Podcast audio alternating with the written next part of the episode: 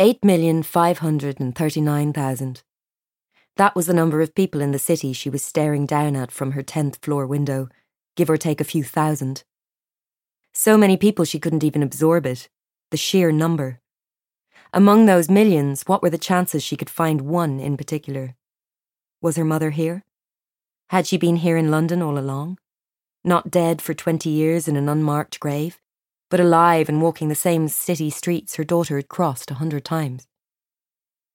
Paula spun her wheelie chair away from the distracting view and back to her desk.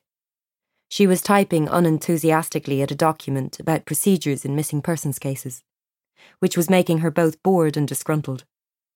None of these procedures had been followed when her mother went missing from her kitchen on a cold October afternoon in 1993.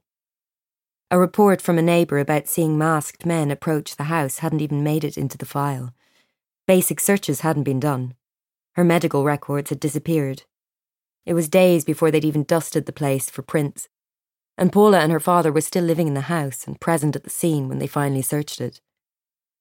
They'd just given up on her, despite the fact her husband was a police officer.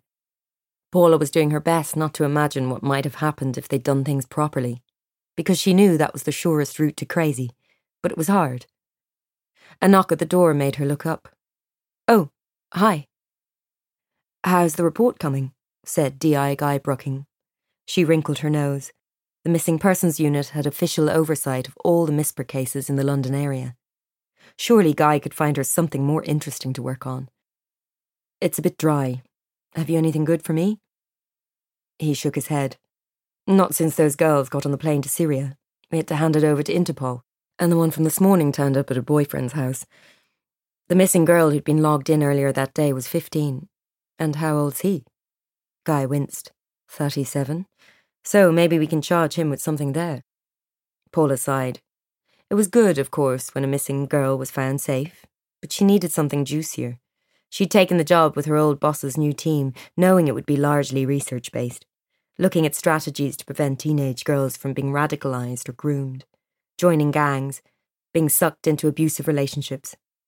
She was sure they were doing important work, but still, a bit of mystery would pep her day right up. She wasn't asking for much. Just something where the girl hadn't had a fight with her parents and run off with an unsuitable older man. Because 98 times out of a 100 that was what had happened.